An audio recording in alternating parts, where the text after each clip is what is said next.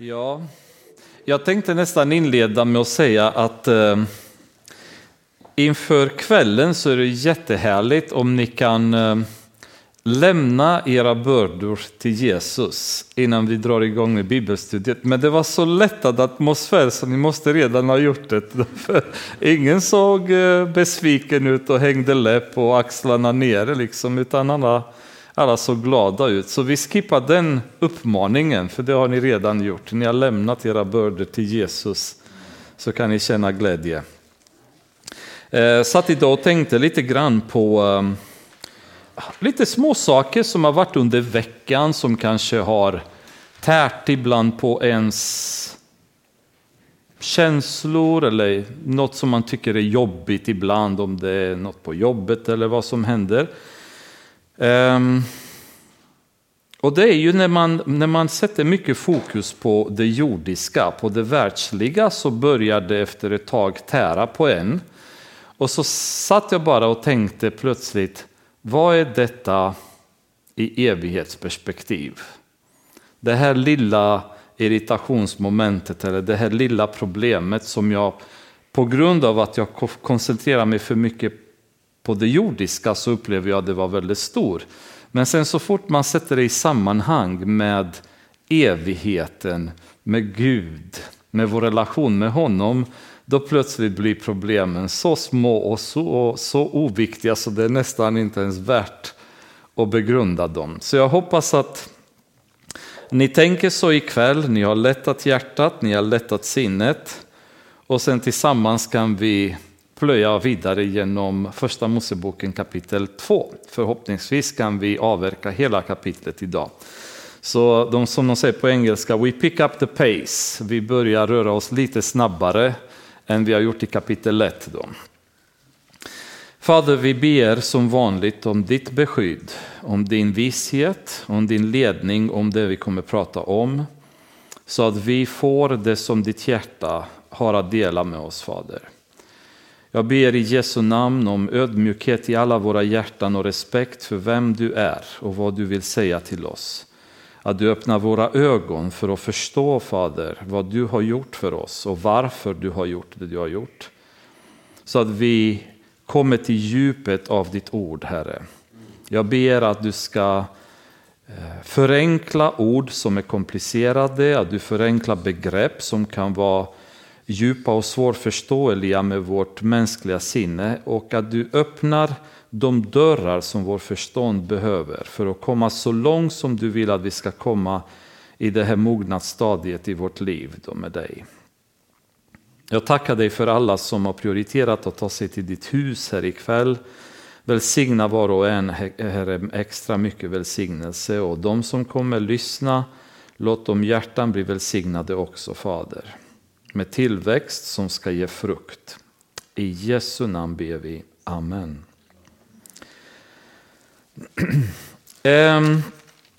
En kort rekapitulation av kapitel 1 då. Bara vad som har hänt i de olika skapelsedagarna. Vi vet att i första dagen så Gud skapat himmel, jord och ljuset skapades den dagen. Och det är alltid Gud som har skapat.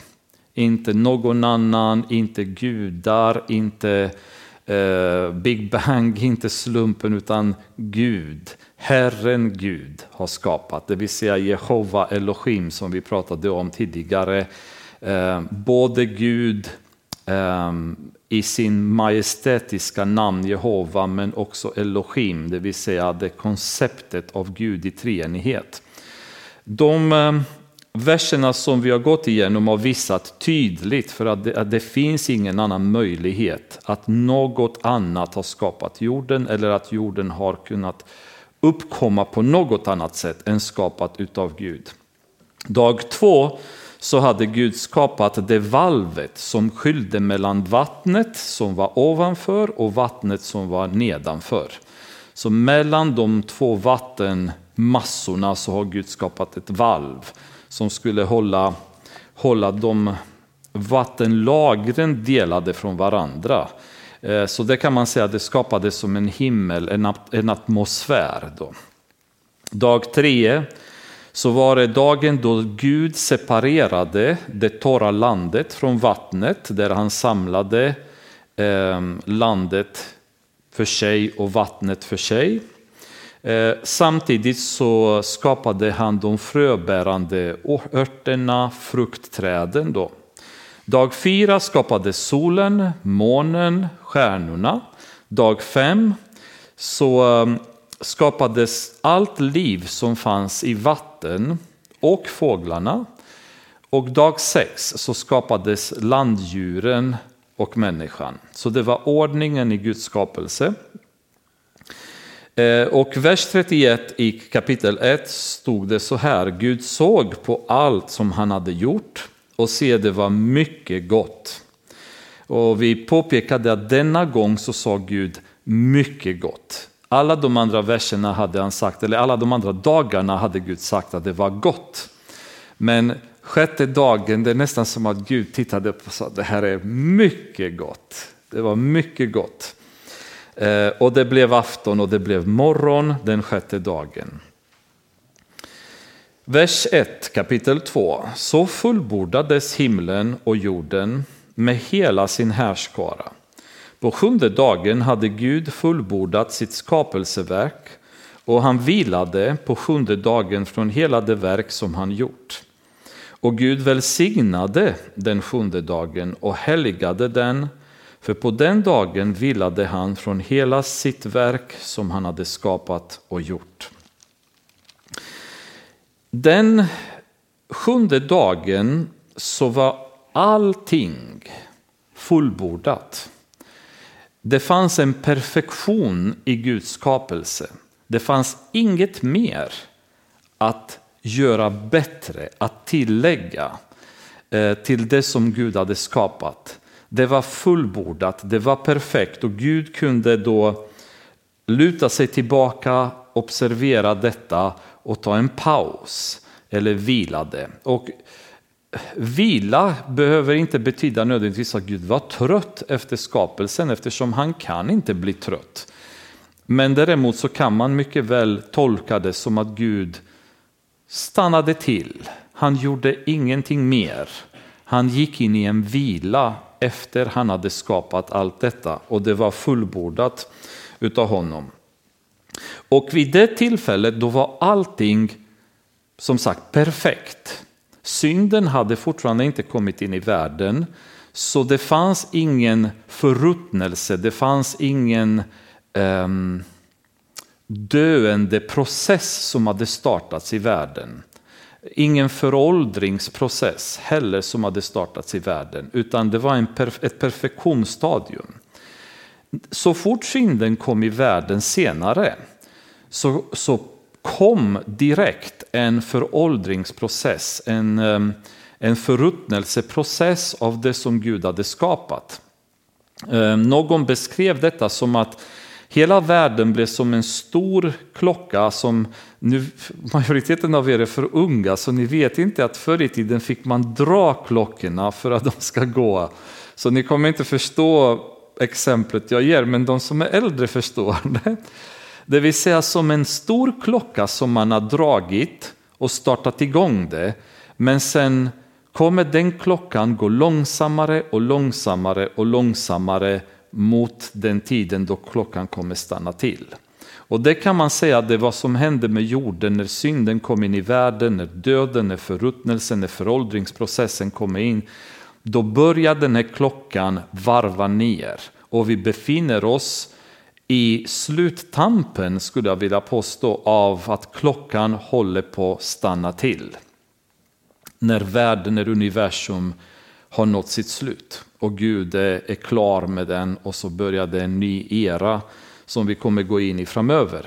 Men um, än så länge så var det inte så. Än så länge var allting perfekt. Eh, Gud hade skapat allting perfekt och den här föråldringsprocessen kan man säga egentligen bara ni lämnar ut en metallbit i trädgården så ser ni ganska omgående hur rost börjar komma på den. Eh, hur mossa kommer, hur fukt går in i trädet och gör att trädet bjälkar och allting som husen är byggda av börjar ruttna. Om ett träd faller ner så genomgår direkt en, en förruttnelseprocess som gör att den desintegrerar, det faller sönder, det dör. Och hela den här processen finns i hela universum. Hela universum tickar ner. Allting går åt det hållet. Och det är också lite grann intressant därför att om vi tror på Big Bang-teorin så skulle universumet vara i en permanent expansion. Det vill säga vi vinner ny mark. Det blir en föryngring av universum hela tiden allt eftersom universumet evolverar. Därför att det är en evolution. Varelserna evolverar.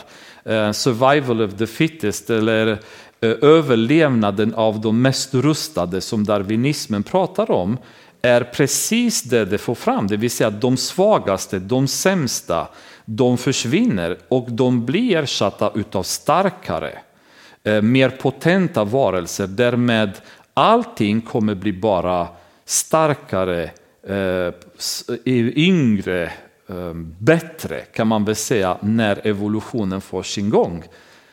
Men vi ser precis det motsatsen. Och ni som är duktiga på fysik, och det är inte jag så jag har fått läsa mig till det här, det är ju termodynamikens andra lag som visar att allting går mot slutet, det vill säga att det blir bara långsammare, det blir bara sämre, det blir bara äldre och inte tvärtom. Så allting som händer i universum just nu säger oss att evolutionsprocessen kan inte funka. Det är bara någon slags dagdrömmeri som inte matchar någonting av det vi lever och ser i vardagen. Så allt det här kom i världen efter synden. Men än så länge är vi i en värld som är fullbordad och operverterad av synd som Gud har skapat. Och han han lutade sig tillbaka och vilade och inte bara vilade men han valde, som det står i, i vers 3, att han välsignade den sjunde dagen och helgade den. Så den dagen blev något alldeles speciellt, så inte bara att Gud välsignade den, utan han helgade den dagen. Den, han gav den dagen en, spe, en speciell status.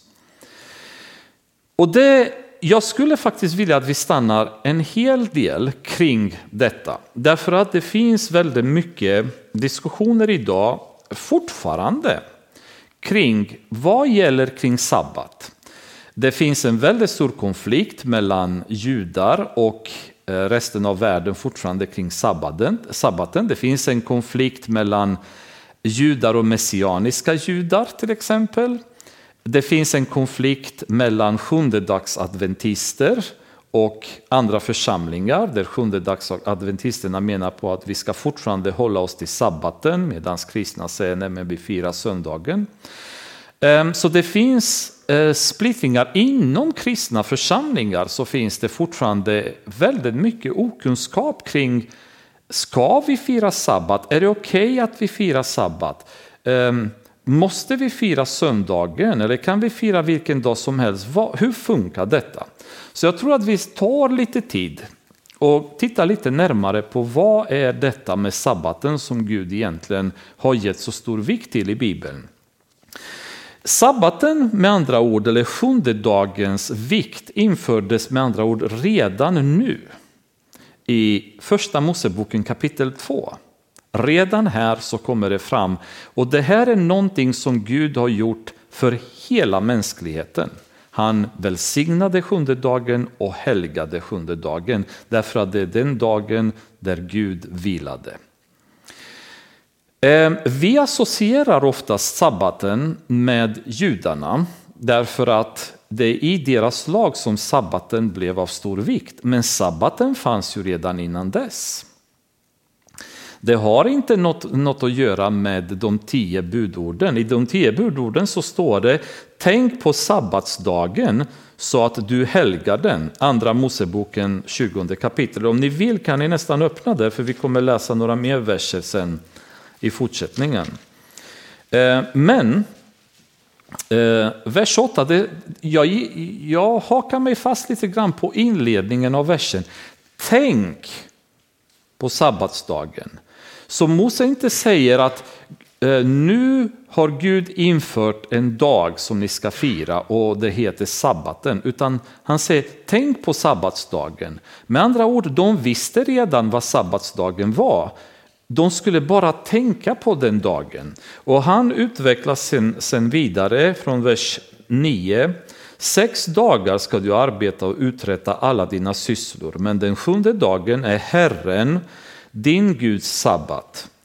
Då ska du inte utföra något arbete, inte heller din son eller dotter, din tjänare eller tjänarinna eller din boskap eller främlingen som bor hos dig inom dina portar.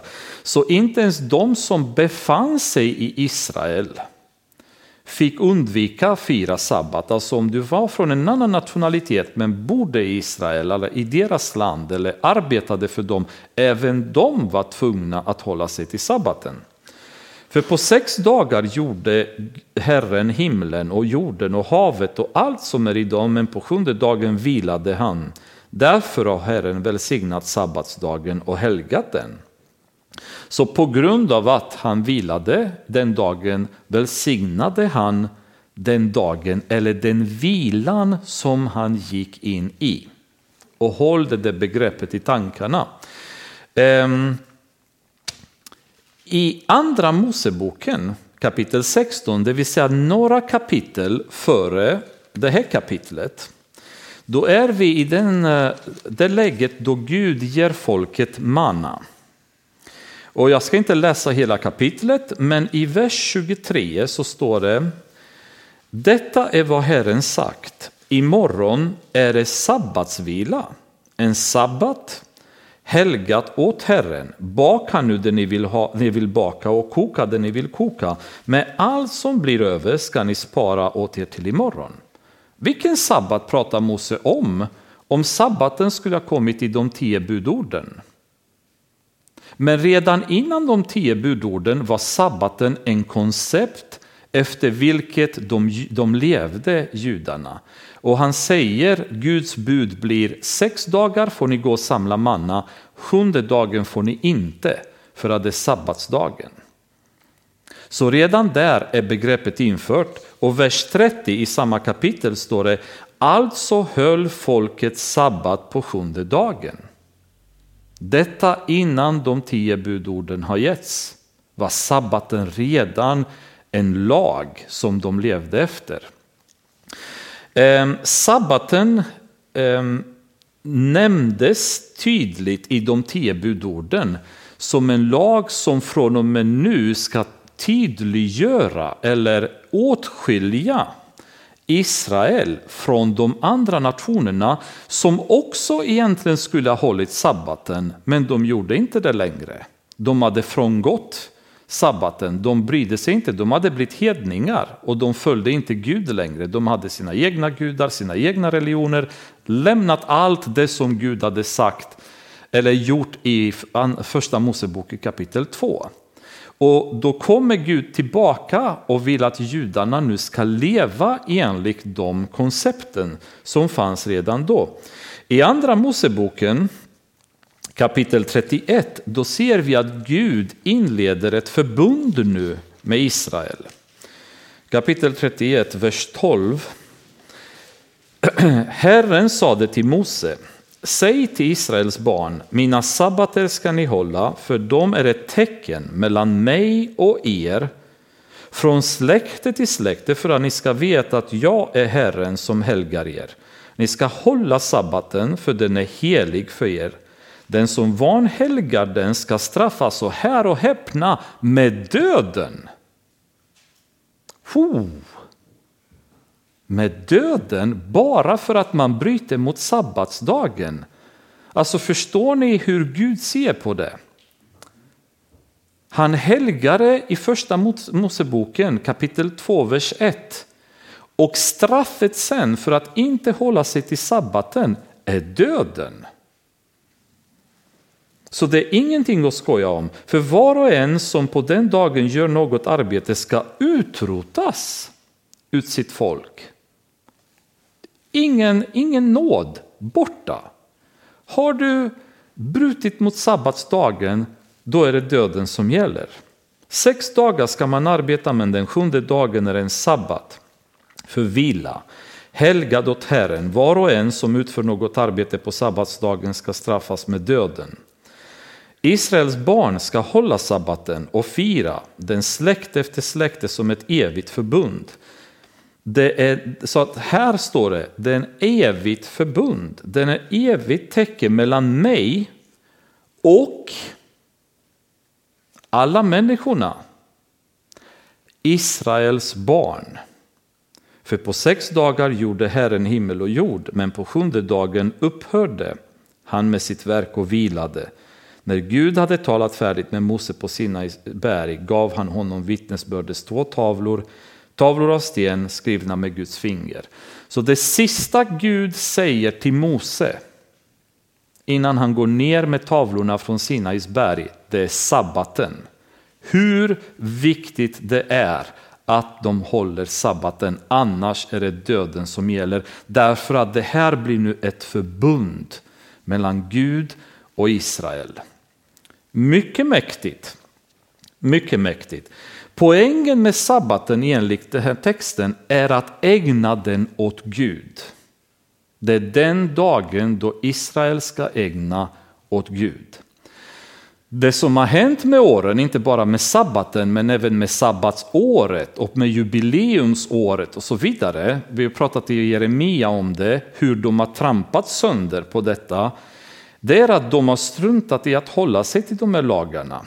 Och de har syndat och eh, glömt bort sina skyldigheter då. Och eh, vi kommer till ett läge i Jesaja 58 där Gud i princip ehm, har fått nog av det här beteendet. Jesaja 58, vers 1. Ropa för full hals, håll inte tillbaka, höj din röst som en basun och förkunna för mitt folk deras brott, för Jakobs hus deras synder. De söker mig dag efter dag och vill gärna lära känna mina vägar som om de vore ett folk som handlar rättfärdigt och inte överger sin Guds domslut. De frågar mig om rätta domslut och vill komma nära Gud.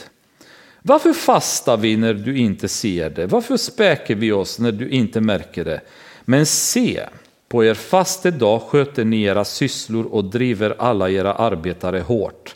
Ni håller er fasta med gräl och bråk, ni slåss med onda nävar, ni fastar idag, inte på sådant sätt att er röst blir hörd i höjden. Är det en sådan fasta jag vill ha? En dag då människan ödmjukar sig? Att man hänger med huvudet som ett sävstrå och sitter i säck och aska. Kallar du den fasta, en dag som behagar Herren? Nej, detta är den fasta jag vill ha. Lossa orättfärdiga bojor, lös okets band, släpp de förtryckta fria, bryt sönder alla ok, dela ditt bröd med den hungrige, ge de fattiga och hemlösa en boning, klä den nakne när du ser honom och dra dig inte undan för den som är ditt kött och blod. Och sen vers 13 och 14. Om du hindrar din fot på sabbaten från att sköta dina sysslor på min heliga dag, om du kallar sabbaten en fröjd, helgad åt Herren och ärad, om du ärar den genom att inte gå egna vägar och inte sköta dina sysslor eller tala tomma ord, då ska du få fröjda dig Herren. Och jag ska föra dig fram över landets höjder och låta dig njuta av din faders Jakobs arvedel. Så har Herrens mun talat. Så Gud nu blir uppretad över att Israel hade hamnat i en slags religiös, religiöst levande där de gjorde alla dessa grejer som Gud hade krävt att de skulle göra, men utan att deras hjärta var i det. De fastade, de hängde i säck och aska, de såg ledsna ut, de firade högtiderna, de firade sabbaten, men deras hjärta var ruttet. Och Gud säger det här är jag inte intresserad av. Jag har ingen glädje i att ni låtsas leva ett sånt liv, men ni lever inte det på riktigt. Och de, de här verserna, alltså, de skulle egentligen borde vara ingångsverser i väldigt många av våra församlingar. Så det påminner oss själva om hur vi ska uppträda inför Gud. Hur mycket av vårt liv och det vi gör är religiösa eh, aktiviteter men som, som saknar ett äkta hjärta. Hur mycket av det vi gör gör vi bara för att och vårt hjärta finns inte i det. Men vi, vi har, eh, vad heter, det, vad heter det på svenska, vi har bråk med varandra, vi eh, pratar bakom ryggen på varandra, vi ljuger, vi fuskar. Hur mycket vi gör som kristna som inte passar det som Gud vill att, att vi ska göra. Men sen kommer vi till kyrkan, vi sjunger våra sånger, vi ropar halleluja vid rätt tillfälle, vi säger amen vid rätt tillfälle. En del av oss kanske kommer till och med till bönemötena, vilket är relativt ovanligt, men det kan vara så att vi tar oss till och med dit. Vi går genom momenten, vi gör det vi ska, men vårt hjärta finns inte i det. Och så undrar vi, Herre varför lyssnar du inte till våra böner? Ja men Jesaja 58 har ett väldigt bra svar till varför Gud inte lyssnar på våra böner, för våra böner är falska. Och det här har Gud kämpat med judarna genom hela deras historia. Falskheten med vilket de tjänade Gud. Och hur känner vi kristna Gud idag? Har vi verkligen hjärtat rätt? i hur vi känner Gud? Eller är vi falska? För vi kan inte lura Gud. I bästa fall lurar vi varandra, men numera kan vi inte ens lura varandra. För vi ser igenom varandra också. Men hur tror vi att vi lurar Gud? Eller hur tror vi att Gud överhuvudtaget kommer lyssna på oss? Jakob säger tydligt, ni ber men ni får inget svar därför att ni ber fel. Det är inte rätt böner som ni riktar till, till Gud, utan det är ju felaktiga böner, det är falska böner. Ni uppträder falskt, ert hjärta är inte i det. Och det här hade hänt med sabbaten.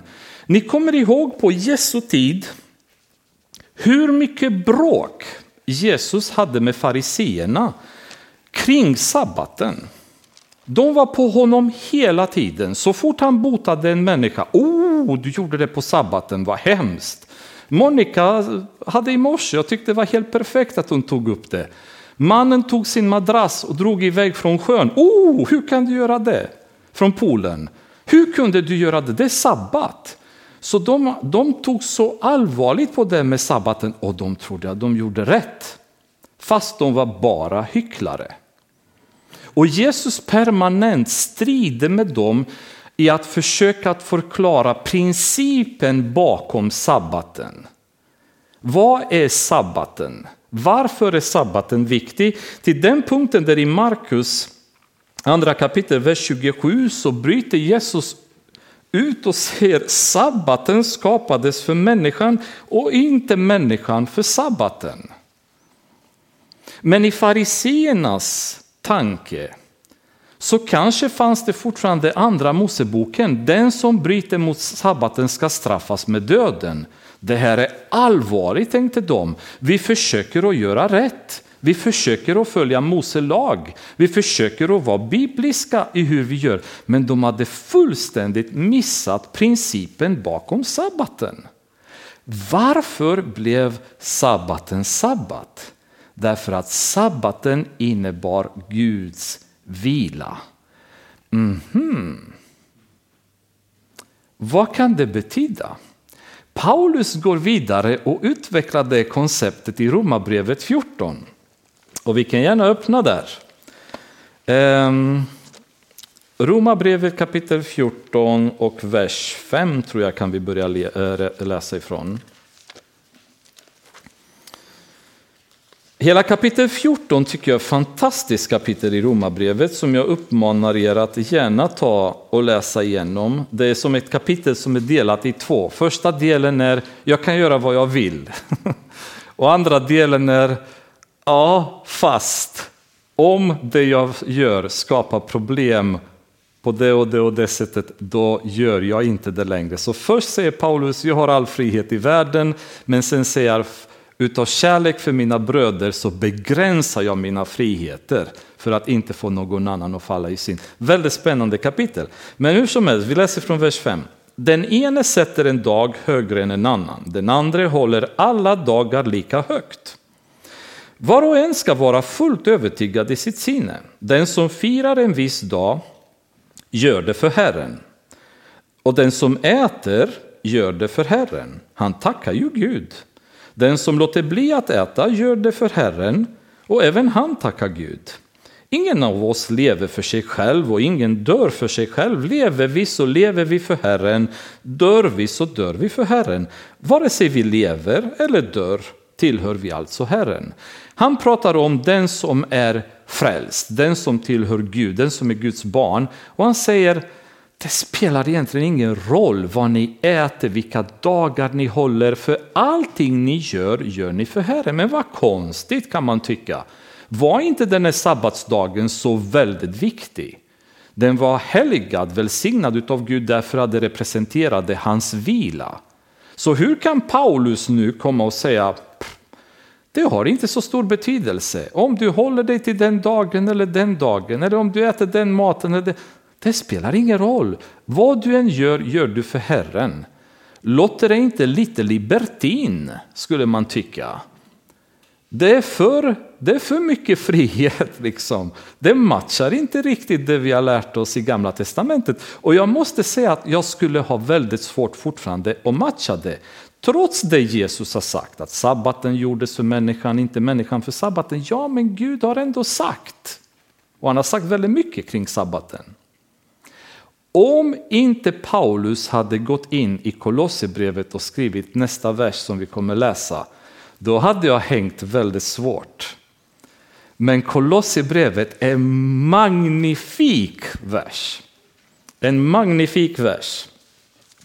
Eh, Kolosserbrevet kapitel 2. Ehm, det, är så häftigt så ni kommer få gåshud, det kan jag lova er. Kolosserbrevet 2 och sen vers 16 och 17. Låt därför ingen döma er för vad ni äter och dricker eller när det gäller högtid eller nymånad eller sabbat. Än så länge det är ungefär samma som Romarbrevet 14. Samma idé. Men nästa, hör här. Allt detta är en skugga av det som skulle komma. Men själva verkligheten är Kristus. Nu nu börjar man förstå mycket mer. En skugga har ingen substans. Men någon eller något som har substans lämnar en skugga efter sig. Skuggan har ingen substans. Skuggan är bara en skuggbild av någon eller något som har substans. Så sabbaten är inget annat än Jesus skugga under gamla testamentaliska tiden. Ganska häftigt. För faktum är att inte bara sabbaten utan i princip allt i gamla testamentet, offren, olika ceremoniella lagar som, som eh, fanns på den tiden, alla pekar till Jesus. Men här säger Paulus svart på vitt att, att allt detta är en skugga av, av det som skulle komma, det vill säga Kristus. För när Jesus kom, vad ropade han på korset? Sista orden. Det är, vilket ord? Fullbordat. Exakt samma ord som används i första Moseboken kapitel 2. Gud fullbordade allt. Men hur kunde Jesus fullborda då om det var redan fullbordat? Det som var fullbordat var det perfekta, den perfekta världen som Gud har skapat som dock förstördes av syndens ankomst. Så fort synden kom in i världen redan i första Moseboken kapitel 3, vers 16 presenterar Gud redan hans räddningsplan som inleds då. Och det är världens frälsning, världens räddning när Jesus en dag skulle komma och betala för världen och köpa tillbaka världen från Satans händer. Och när Jesus är på korset så säger han det är fullbordat. Och nu ingår vi i Jesu vila. Han är kungen över sabbaten. Han är sabbaten. Allting var bara en skugga. När Jesus kom, han skapade den fullkomliga vila som vi går in i som hans barn. Och även han då Därefter, efter han dog, han under lördagen så hände ingenting, på söndagen så uppstod han. Han gick igenom hela den regeln, men sen efter han uppstod, vart tog han vägen? Vid Faderns högra hand. Han går in i sin vila och han öppnar dörren nu så att vi alla kommer in i hans vila. Vi ligger inte längre under lagens förbannelse utan vi ligger nu i Jesu vila. Det är sån stor skillnad i, kristens, i den kristnes position jämfört med judens position i Gamla Testamentet som levde med lagens tunga ok på sig hela tiden och fick kämpa sig igenom det. Det är därför, om ni kommer ihåg Apostlagärningarna kapitel 15, när Jerusalemkonseljen samlades, så sa de vi kan inte lägga en börda på, på våra bröder, alltså hedningarna som hade kommit till tro, som vi och våra fäder inte har kunnat leva upp till. Vi kan inte belasta dem med massa lagar och ceremoniella saker när ingen av oss har klarat av att göra det. Utan nu är det något helt annat. Nu är det frälsning i Jesus som gäller. Och därför kan Paulus i Romarbrevet 14 säga, det spelar väl ingen roll vilken dag du håller. Det spelar ingen roll om du äter kött eller inte äter kött, eller om du äter gris eller inte äter gris, eller äter vegetariskt eller inte äter. Det har absolut ingen betydelse. Vad du än gör nu, gör du för Herren. För du är ju Herrens barn. Du har kommit in i vilan, du behöver inte leva under sabbatens lag utan du är ju inne i vilan. Helt annan situation då. är det fel att ha en dag dock som vi kan ägna åt Herren? Jag tror absolut inte att det är. Det är just hela Romarbrevet 14 igen handlar om. Vill du hålla en dag när du ska ägna dig specifikt åt Herren, gör det. Och det, det, får du tacka Herren för, det gör du för honom. Jag tror att det är väldigt bra, jag tror konceptet kring sabbaten, det vill säga ha en dag där du ska vila dig, är viktigt. Det är välgörande för människan. Men vi lever inte under det lavkravet längre.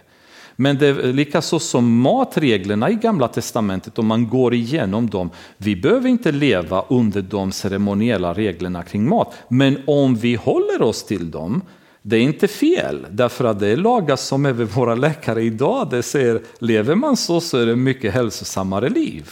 Så det är inte fel om man skulle säga, men jag vill inte äta räkor eller jag vill inte äta griskött eller vad som helst. Men vi är inte tvungna till att leva så längre för vi har gått in i Jesu vila. Vi har gått in till ett fritt liv med Jesus där han styr allt vi gör. Och han är ju med i vårt liv, så det är inte samma situation som Gamla Testamentet. Men jag, jag skulle kunna gå mycket djupare kring sabbaten, men det här var bara de bitar som jag ville få fram därför att ni kommer möta de här diskussionerna. Jag vet, jag mötte en broder som bodde i Trelleborg som hade bestämt sig att fira sabbat och han blev jättestressad att kristna går i kyrkan på söndag och vad ogudaktigt det här och det står tydligt i gamla testamentet. På något sätt så upplever jag att de som är så fokuserade, så fast bundna vid det här med sabbaten jag nästan undrar, har de ens gått in i Jesu vila? har, har de kommit in i Jesu vila och upplevt det? För har du gjort det, då fattar man att det, det, är inget, det, är liksom, det här är inget, det, vi har kommit till principen bakom allting som Gamla Testamentet handlar om. Vi har upptäckt Jesus. Han ligger bakom allt som finns i Gamla Testamentet och allt detta är en skugga av honom och vi har upptäckt honom. Så varför ska jag ägna tid åt skuggan när vi har upptäckt Jesus? Det är där jag fokuserar min uppmärksamhet, min energi, min glädje, min tid. Det är inte att gå tillbaka och försöka och rota i gamla testamentaliska regler som ingen någonsin har lyckats leva efter. Därav har Jesus kommit och uppfyllt den här lagen, inte tagit bort det men uppfyllt det. Så nu är det ju fullbordat också, hans verk är fullbordat. Så eh, jag hoppas att ni har fått lite klarhet i det hela och eh, kan bemöta eventuella personer som är väldigt bestämda kring det med sabbaten eller vilka dagar vi ska samlas. I Nya Testamentet då ser vi i Apostlagärningarna att de samlades Eh, inte på sjunde dagen längre utan de samlades på första veckodagen. Det är möjligt att redan där de har börjat samlas på söndagarna istället för lördagarna. Men jag vill inte betona så mycket för Ibland har jag nästan känt att det har gått åt andra hållet. Många säger att ah, men de samlades första dagen i Apostlagärningarna, därav måste vi samlas på söndag. Då missar vi återigen Romarbrevet 14. Vilken dag vi samlas har ingen betydelse, men vad är vårt hjärta? Vad gör vi när vi samlas? Samlas vi med ett öppet hjärta? Eller kör vi bara någon slags religiöst spel? Ja, men vi är duktiga kristna, vi kommer på söndag, vi är inte på sabbaten som alla andra. Och, åh, vad bra vi är. Det är inte det Gud är intresserad av. Utan vara i vårt hjärta. Om det är söndag, eller måndag, eller tisdag eller torsdag. Det spelar Gud ingen roll så länge jag kommer för att tillbe honom, för att vara med honom, för att liksom i gemenskap med er kunna känna honom. Det är det som ger honom glädje, inte dagen då vi samlas. Vi går lite fortare nu genom resten av kapitlet så ni inte blir oroliga. Detta är himlens och jordens fortsatta historia sedan de skapats, när Herren Gud har gjort himmel och jord. Herren Gud, det är för första gången nu i Bibeln när ordet Jehova eller Jahwe eller hur man kan, det är ingen som vet hur det ordet uttalas egentligen. Men här kommer det för första gången Herren, det är Jehova, Gud, Elohim. Så det, när människan kommer in i spelet nu så plötsligt blir Gud Jehova. Och många tolkar det som att eh, i mötet med Mose, att när Gud presenterade sig för Mose, att Jehova skulle innebära jag är. Och då är frågan, är vad? Är vem? Och det är en fråga som ingen kan svara på. Väldigt många säger att det är Guds sätt att säga, jag är för dig det du behöver mig att vara. Kan vara en mysig tolkning, kan vara intressant, det vet vi inte. Men det intressanta är att så fort nu människan kommer i spelet så kommer Guds namn Jehova fram. Och det kan vara så att det är det namnet som används specifikt i relation till människan. Om det är människans behov eller människans eh, existens eller vad som helst, det kan jag inte svara på. Jag vill inte heller spekulera för det, det går inte. Markens alla buskar fanns ännu inte på jorden och markens alla örter hade ännu inte vuxit upp. Så Mose nu går tillbaks in i skapelsedagarna och detaljerar lite mer det som har hänt i de olika situationerna. Ehm, alla örter hade ännu inte vuxit upp, för Herren Gud hade inte låtit det regna på jorden och det fanns ingen människa som kunde bruka den. Så än så länge har regnet inte kommit. Och troligtvis så kommer det inte regna på jorden innan stora valvet kommer falla ner på jorden innan floden börjar. Det är då troligen har regnet börjat komma på jorden, innan dess så var det inte det. Men en dimma kom upp ur jorden och vattnade hela marken. Och Herren Gud formade människan av jord från marken och blåste in livsande i hennes näsa. Så blev människan en levande varelse. Gud har skapat levande varelser redan. Eh, markens djur och vattens djur och himlens fåglar och alla kräldjur. Men i ingen av dem har Gud blåst liv i. Han uttalat dem i existens. Han skapade dem med kraften av sitt ord. Men när det gäller människan så har Gud blåst hans egna ande, hans egna livsande. Han skapade liv tidigare. Men det här är ett specifikt liv som Gud ger människan som innehåller också hans ande som han blåser in, in i människan. Och det är ju betydligt mer speciellt. Det är ju en del utav Gud som hamnar i människan. Och därför är människan permanent misslyckad och ofullkomlig när människan lever utan Gud. Vi letar lösningar, vi letar lycka, vi letar upp, uppfyllelse av våra önskningar och drömmar och hjärtats begär och vi kommer aldrig någon vart innan vi får Gud in i vårt hjärta. För det är det enda som får oss att känna oss som människor. Guds ande behövs i oss. Vi måste ha Gud. Och det är hans ande oftast som mal i människorna, det vi kallar kanske för samvete idag. Som talar om för människorna vad som är gott, vad som är ont. Det är därför Paulus i Romarbrevet 1 säger ingen har någon ursäkt för att inte omvända sig till, till, Gud. Därför att Guds ande finns i varje människa och talar om för den människan vad som är rätt, vad som är fel. Genom samvetets kraft som Gud har lagt i oss från skapelsen.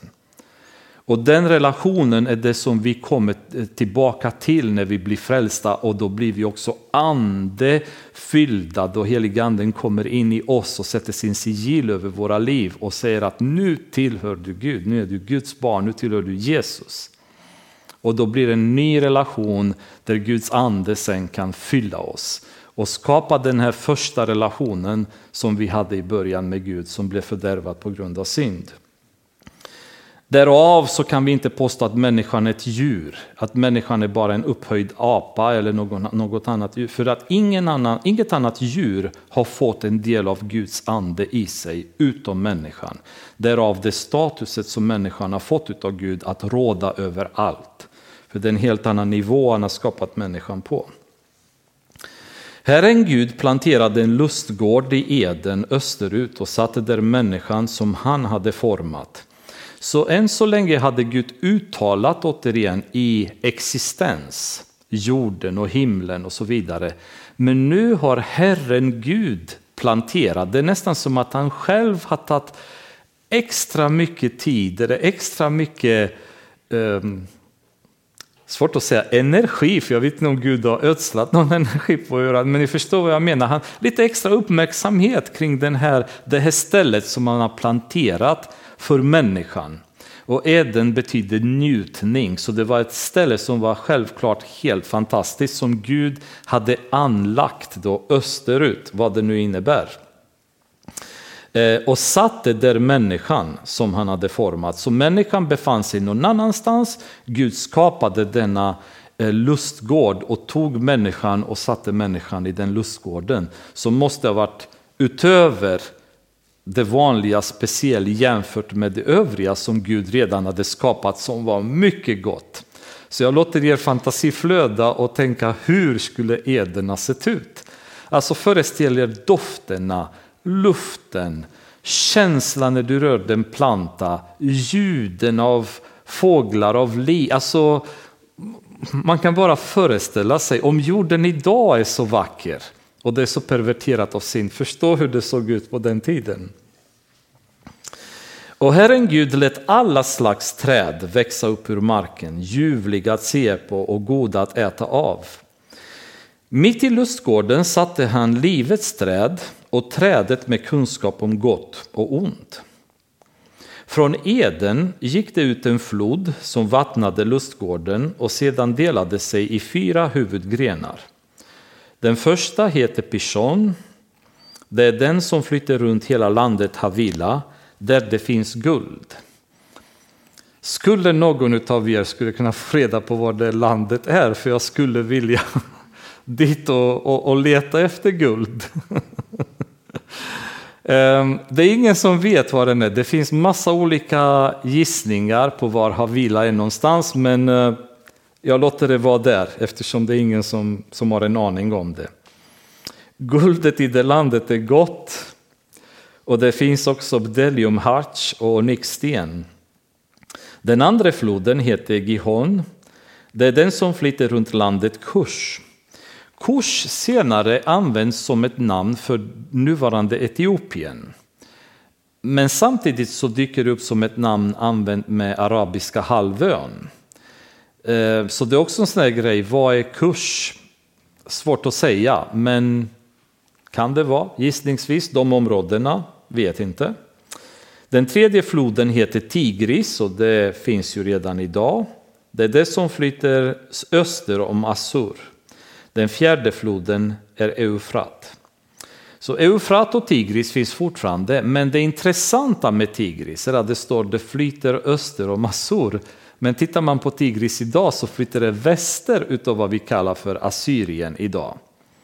Så ehm, vad var Assur? Det vet vi inte. Är det samma som Assyrien? Har det hänt saker med jorden som har gjort att floderna har ändrat riktning och så vidare? Det är ingen som vet, för grejen är att sen skapelsen så har jorden gått åtminstone två väldigt kända kataklysmer. Och den första är floden som har påverkat jordens eh, utseende mycket mer än kanske många av oss förstår. För när floden inträffade, vi kommer läsa sen när vi kommer dit, det kom vatten underifrån, ovanifrån, så på något sätt det blev en sån kataklysm så kanske jordskorpan bröt sönder och förflyttades och så vidare. Men sen har vi också en intressant Eh, person. Har ni någonsin hört talas om Peleg? Det är en liten man som dyker upp eh, vid två tillfällen, han dricker upp vid tre tillfällen också, men vid två tillfällen så står det något riktigt, riktigt kort i samband med honom. I första Moseboken 10.25 det står det Pelegs tid då jorden uppdelats. Det står inget mer sen. I första krönikeboken kapitel 1, vers 19 så står det Peleg under hans tid delades jorden upp. Så han heter, det står i varje fall det står att han heter Peleg därför att under hans tid delades jorden upp. Och väldigt många menar på att jo, men det var då Babeltornet inträffade så världen liksom splittrades språkmässigt. Men det intressanta är att när man tittar på hans namn, Peleg, vad det betyder, det betyder delvis delning men det kan också upp, upp, eh, tolkas som jordbävning. Och då blir det lite mer intressant, för om det är jordbävning då kan det tyda på att det har funnits en tid efter Noa, för han var en av sonsönerna till Noa, då jorden delades upp. Kan det vara så att mer utav kontinentalplattornas förflyttning och så vidare har skett i den vevan? Det låter jag vara osagt, men det är intressant att tänka på att det har haft floden och möjligtvis en tid under Pelegs tid då stora eh, geografiska händelser har skett på jorden då. Och därför tror jag inte att vi kommer varken kunna hitta Havilla eller rätt kurs för floden som omringade landet Kurs. För skulle en flod omringa landet Kurs idag, det går ju inte.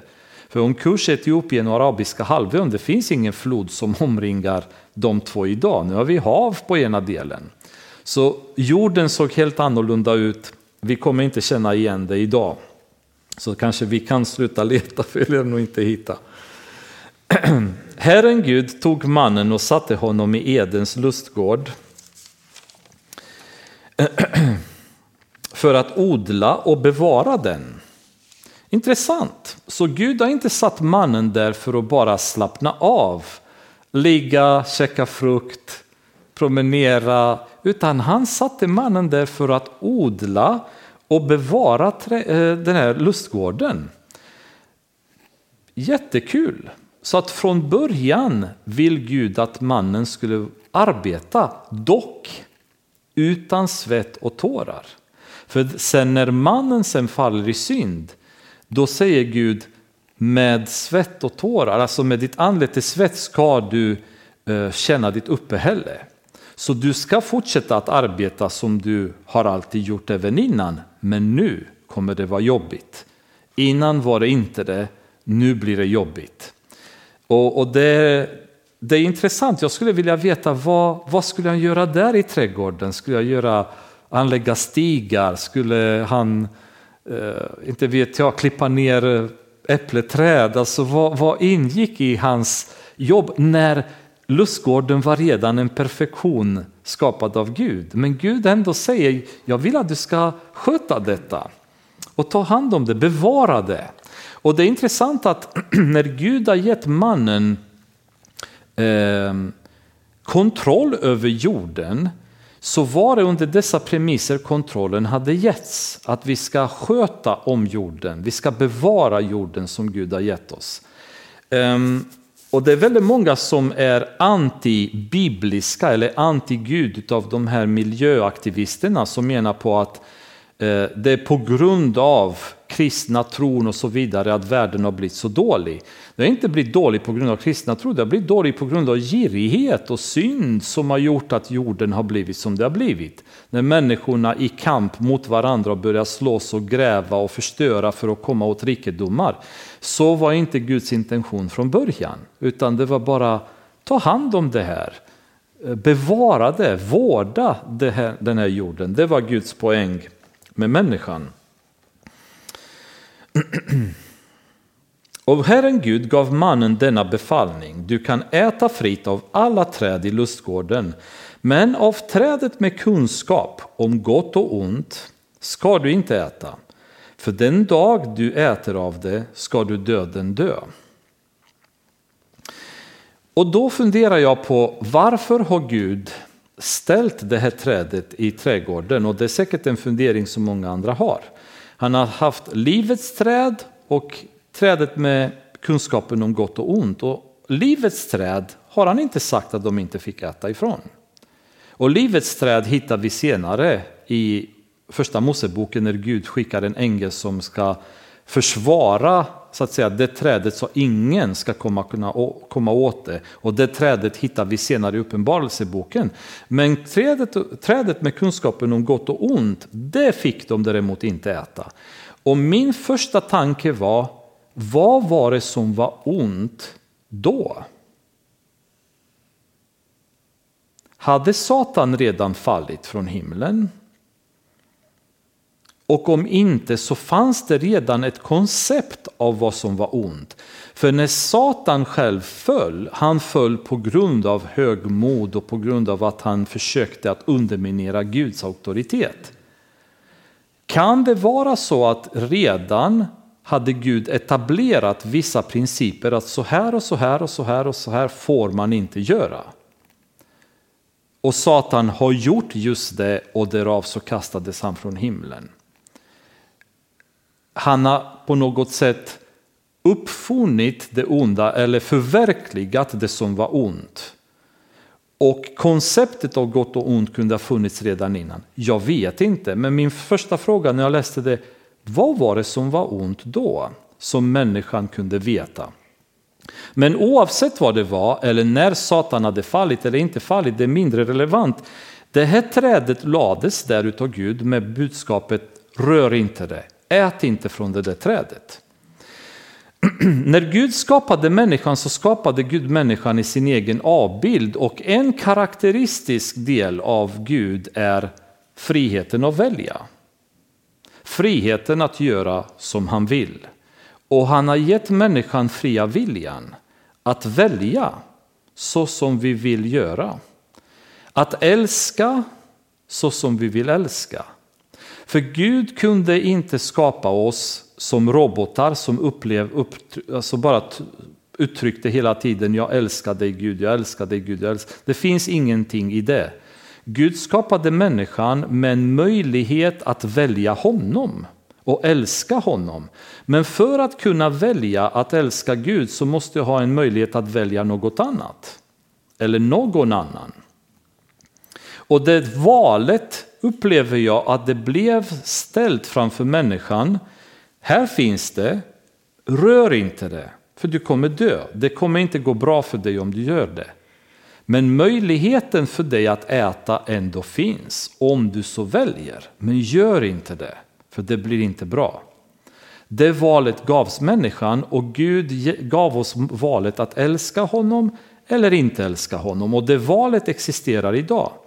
Gud tvingar ingen. Gud, det, det är många som säger om Gud är så kärleksfull, hur kan han skicka folk till helvetet? Han skickar ingen till helvetet, folk går dit frivilligt.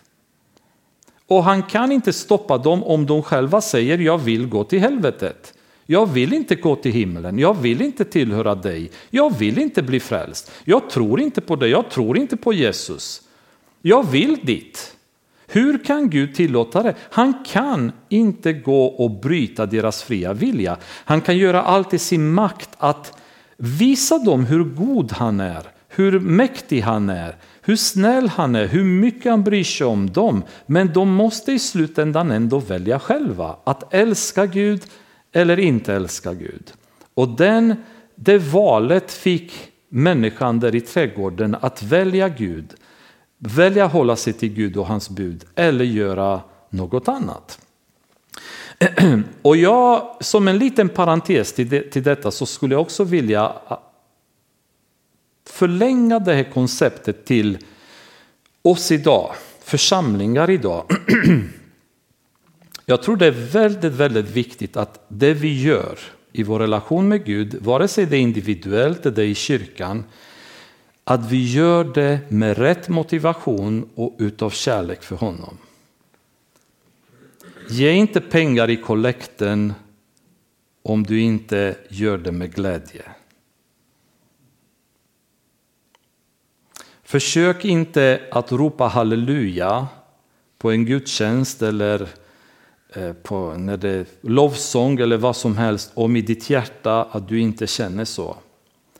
Det finns sådana här möten, pastorer som gillar att engagera församlingarna och säger ibland eh, kan allihopa säga amen? Det är väldigt vanligt i amerikanska kyrkor.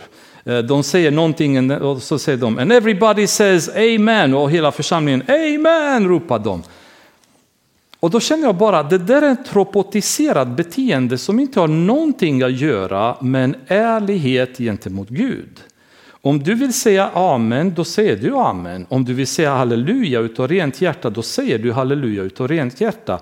Men att manipulera någon att uttrycka något till Gud eller göra någon slags gärning som skulle göra Gud glad är en lögn. För Gud är inte intresserad av robotar, papegojor, utan Gud, Gud är intresserad av ett ärligt hjärta som erkänner honom och visar sin kärlek, sin uppskattning till honom till fullo. Det är det som är värt för honom. Allt annat är spel för galleriet, det är manipulation av publik. Det är ingenting som ger Gud någonting. Så vi får akta oss så att vi inte babblar ord. Gud pratar om i Bibeln om folk som babblar böner till honom som inte betyder någonting. Babbla inte saker till Gud, för det betyder ingenting för honom. Säg två ord, men låt de två orden vara ärliga och, och, och, och ur hjärtat. Och lägg en peng i kollekten, men lägg den pengen med riktigt glatt hjärta. Istället för att lägga och känna bara, oh, hur ska det här gå? Eller hjälpa en broder eller en syster som är i nöd och du gör det så går du hem och biter sönder dina fingernaglar för du känner kanske gett för mycket, kanske, de är kanske otacksamma och varför ska bara jag ge? Kan inte någon annan hjälpa till också? Så vid. Låt bli. Bättre inte ge för det betyder ingenting för Gud. Men gör det du gör med glatt hjärta, med kärlek, för det är det Gud letar efter. Det är den äktheten han ropade och efterfrågade hela gamla testamentet i relationen med judarna. Jag vill ha ett ärligt hjärta. Det är det jag är ute efter. Inte spelet, inte ritualerna, inte religionen, inte något annat. Jag vill ha ert hjärta ärligt. Och det hjärtat sökte Gud genom att lägga valet framför människan i Eden. Välj! Men välj mig. Om du dock väljer det här, då finns det konsekvenser. Och Herren Gud sade, det är inte bra att mannen är ensam, jag ska göra en medhjälpare åt honom som är hans like. Um, och det är inte bra för mannen att vara ensam kan jag säga. Så ni som är killar, se till att gifta er. Det är väldigt bra att ha en fru. Slösa inte bort tiden. Det är, det är bra att ha en fru, kan jag tala om för er. Herren Gud hade format, jag ska inte gå djupare in på det, vi kan ha en långt, ett långt bibelstudium om varför det inte är bra att vara ensam, men eh, det får ni studera själva. Herren Gud hade format alla markens djur och himlens alla fåglar av jord. Han förde fram dem till mannen för att se vad han skulle kalla dem. Så som mannen kallade varje levande varelse, så blev dess namn.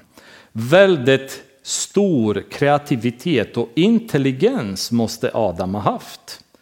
Alltså, vi tror att mannen var någon slags neandertalare som gick som en apa och var dum och inte kunde prata och så vidare. Långt ifrån det. Jag tror Adam besatt en enorm intelligens, en enorm, enorm förståelse av liv och kunskap. Och här har vi ett fall där han sitter liksom och ger namn åt alla djur. Man blir ganska trött om man behöver göra det, men eh, inga problem för honom verkar det som. Och mannen gav namn åt alla boskapsdjur, åt himlens fåglar och markens alla vilda djur, men åt Adam fanns ingen medhjälpare som var hans like. Då lät Herren Gud en tung sömn falla över mannen. När han hade somnat tog han ut ett av hans revben och fyllde dess plats med kött. Och Herren Gud byggde en kvinna av revbenet som han tagit från mannen och förde fram henne till honom. Jag ska inte gå in i massa semantik här, men det finns ju de som säger att ordet för revben betyder egentligen sida. Och att det inte nödvändigtvis kunde ha varit ett revben, kunde ha varit ett ben, kunde ha varit en cell, kunde ha varit vad som helst. Jag tycker det är orelevant. Det kan, är det revben, var det cell, var det något annat? Det får Gud avgöra. Men Gud valde att skapa kvinnan från mannen och på så vis skapa en intimitet mellan mannen och kvinnan. Det hände inte med djuren, det hände inte med fåglarna, med fiskarna, med ingen annan utom med människan. I detta fall så skapar man kvinnan från mannen så att det blir ett kötsligt umgänge, en entitet mellan mannen och kvinnan tillsammans framöver i hela deras relation, i hela deras tillvaro. Och det tror jag är det viktiga kanske fokusera på. Ehm, det finns ateister som säger att det kan inte stämma för mannen och kvinnan har lika mycket eh, ben tillsammans. Jag menar, idag kan man säga om någon av er amputerar ett ben kommer era barn också ha ett ben amputerat när de föds. Så om vi poserar att Gud verkligen har tagit ett revben från Adam. Adam, det betyder inte att Seth också föddes utan ett revben och eh, Kain och Abel också föddes utan ett revben. Utan det kan mycket väl ha varit en engångsgrej när Gud skapade kvinna och inget annat. Så det är intressant att ateisternas argumentation, de är så visa alltid så man vet inte ens var man ska börja argumentera mot dem. Liksom. Men eh, det skapas den här relationen och då sa mannen Äntligen! Det gillar jag det ordet. Äntligen! Hon är ben av mina ben och kött av mitt kött. Hon ska heta kvinna, för av man är hon tagen. Och på svenska blir det inget roligt här, men tittar man på hebreiska då använder man ordet för man här är det ish och kvinna är det isha.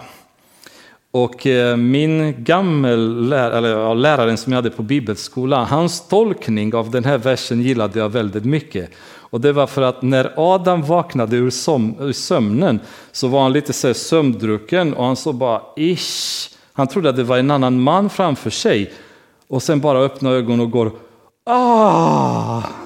Och så blev det kvinna. Och det förklarar varför jag ropar äntligen också. Alltså, jag tror bestämt att det han fick framför sig var väldigt, väldigt vackert. Och han blev väldigt, väldigt glad att han fick en sån medhjälpare från Gud. Därför ska en man lämna sin far och sin mor och hålla sig till sin hustru och de ska bli ett kött. En regel som kommer cementera sen äktenskapet.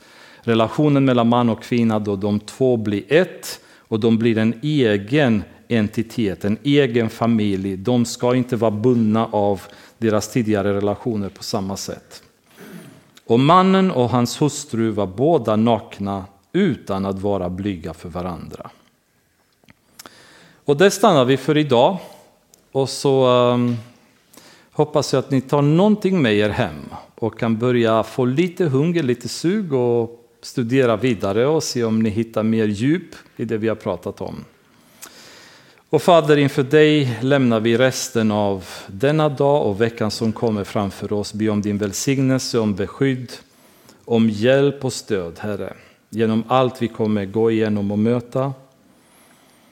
Jag ber att du ska leda våra tankar rätt, så att våra tankar är dina tankar. Våra ord ska bli dina ord, Herre. Våra gärningar ska spegla vem du är. Fader, jag ber i Jesu namn att du ska ge oss styrka att hålla oss nära dig. Också Fader så ber jag att du ska öppna möjligheter för oss att vittna om dig för människor vars hjärta du har förberett att höra evangeliet. Att inte låta oss uppleva rädsla, osäkerhet utan när ögonblicket ges, låt oss få bara predika evangeliet med glädje och entusiasm för dem. I Jesu namn ber vi Herre. Amen.